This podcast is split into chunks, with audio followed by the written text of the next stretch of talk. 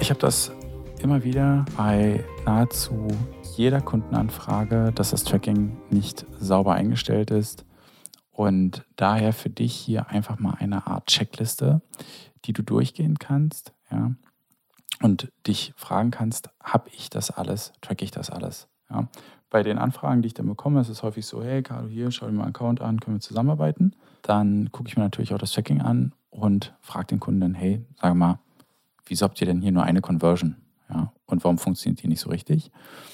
Und dann geht es halt hin und her. Am Ende ist es immer so, dass wir das Tracking ja in der Regel neu aussetzen, sauber aufsetzen oder reparieren.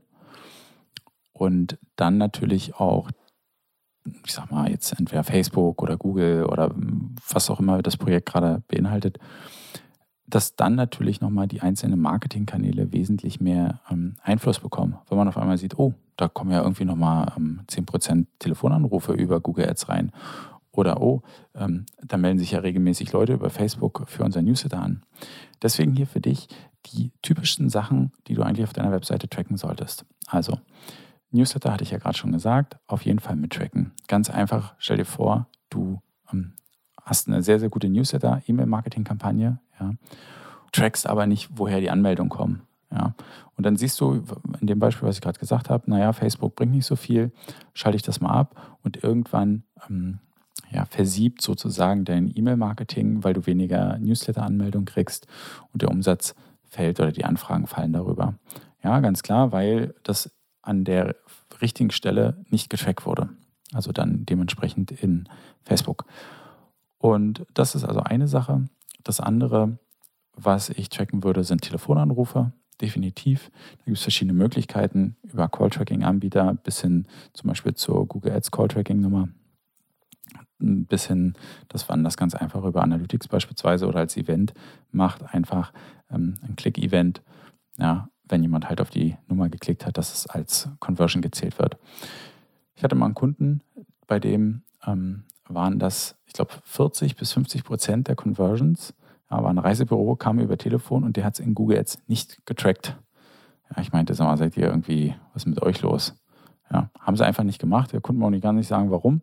Ähm, die sind irgendwie so aus allen sieben Wolken gefallen und meinten so, ach du Scheiße, ja, das ist äh, klar, komisch.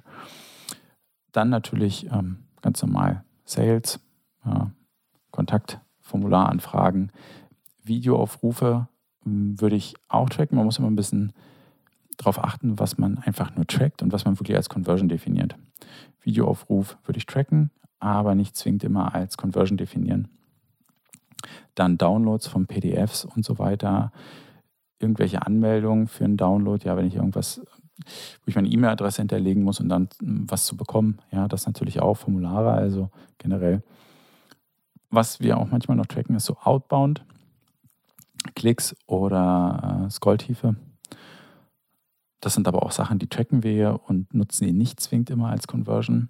Nur wenn wir irgendwie sehen, wenn jemand beispielsweise bis zu einem gewissen Grad gescrollt hat, dann ist der, also dann ist diese, diese User-Kohorte wahrscheinlich ja auch äh, langfristig zu konvertieren. Dann ist das natürlich ein gutes Signal. Ähm, man kriegt darüber natürlich mehr Conversion, kann die, den Datenbestand besser pflegen oder den Conversion-Bestand besser pflegen. Klicks auf E-Mail-Adressen, das Nutzen von ähm, Anfahrtstools, ja, wie gesagt, Outbound-Links zu anderen Seiten oder zu Social Media ist auch spannend. Ja, total doof natürlich. Man kauft über Google super viel Traffic ein und äh, 10% davon klickt sich irgendwie zu Facebook durch und dann verliert man sie. Ja, oder hat seine Facebook-Seite nicht im Griff und die ist schon äh, sieben Monate alt. Das sind auch nochmal so Sachen, die würde ich tracken, nicht als Conversion definieren, aber einfach beobachten. Und ähm, ja, aber im E-Commerce könnte man natürlich auch noch so Sachen tracken wie ähm, Retouren. Ja, das sind so ein bisschen advanceder für die ähm, Projekte und Kunden, die, ja, ich sag mal, ein bisschen weiter sind und auch einfach wissen, dass das aufwendig in der Implementierung ist. Genau. Ich hoffe, dir hat das gefallen. Schau einfach mal bei dir, ob du alles trackst, was ich jetzt so genannt habe. Ähm, teil das gerne, vielleicht einen Kollegen, der dafür auch verantwortlich ist, oder eine Kollegin. Und ähm, wenn dir die Folge geholfen hat, dann hinterlass gerne eine Bewertung, wo auch immer das möglich ist. Oder schreib mir einfach eine E-Mail, freue ich mich natürlich auch. Und bis bald.